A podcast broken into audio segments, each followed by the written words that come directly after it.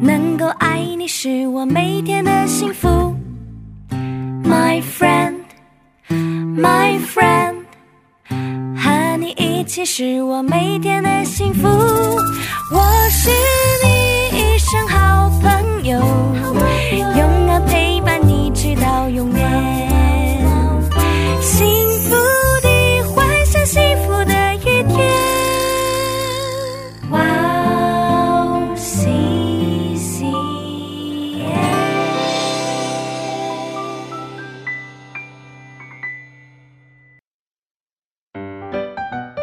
大家好啊！今天要讲的小故事是约瑟解梦获得法老赏识。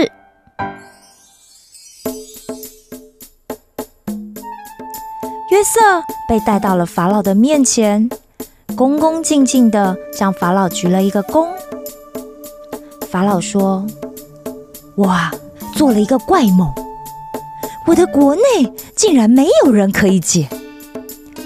但听九正说你很会解梦，可真有此事啊？”约瑟回答说：“解梦不在于我，神必将平安的话回答法老的。”于是法老就把梦境原原本本的告诉了约瑟。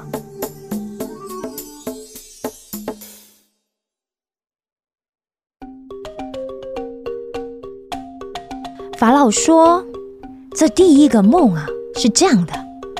我梦见我站在这个河边，有七只母牛从河里上来，长得是又美好又肥壮，它们都在芦底里面吃草。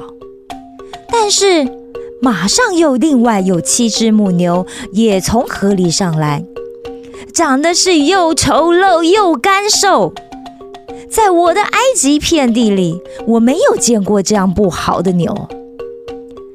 但这又丑陋又干瘦的七只母牛，竟然把先前那又美好又肥壮的七只母牛都给吃掉了。但吃了之后，又看不出是吃了的样子。那丑陋的模样啊，跟先前一模一样。然后我就醒了。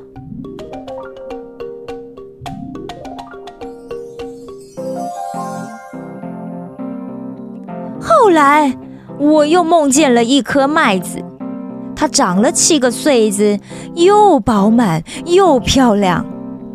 但是随后又另外长了七个穗子，既细弱又枯黄，就像被风吹焦了的样子。后来那些细弱的穗子，竟然吞了那饱满漂亮的七个穗子。我把这个梦告诉那些术士们，他们竟然没有一个人解得出来，真是气死我了。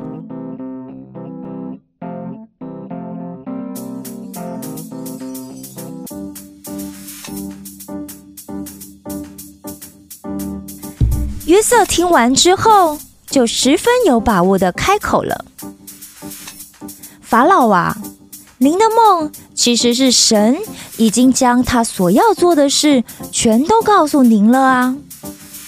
法老好奇的问：“是吗？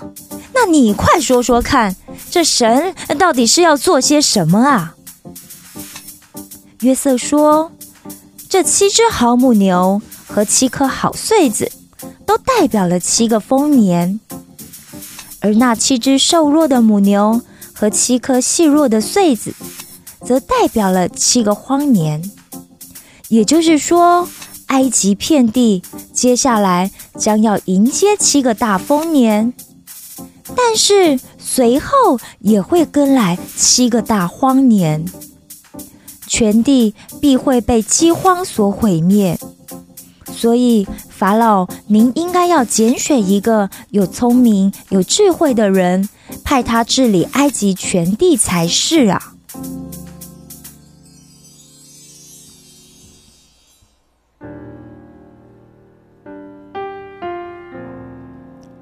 听完之后，法老和一起在旁的大臣们都频频点头，非常同意约瑟的说法。于是法老就对约瑟说：“神既然把这样的事都指示你了，可见也没有人再像你这么有聪明、有智慧的了。从现在起，我就指派你管理我的家、我的民，以及治理这埃及全地。你快去叫全国开始储备粮食，好为将要来临的七个荒年做准备吧。”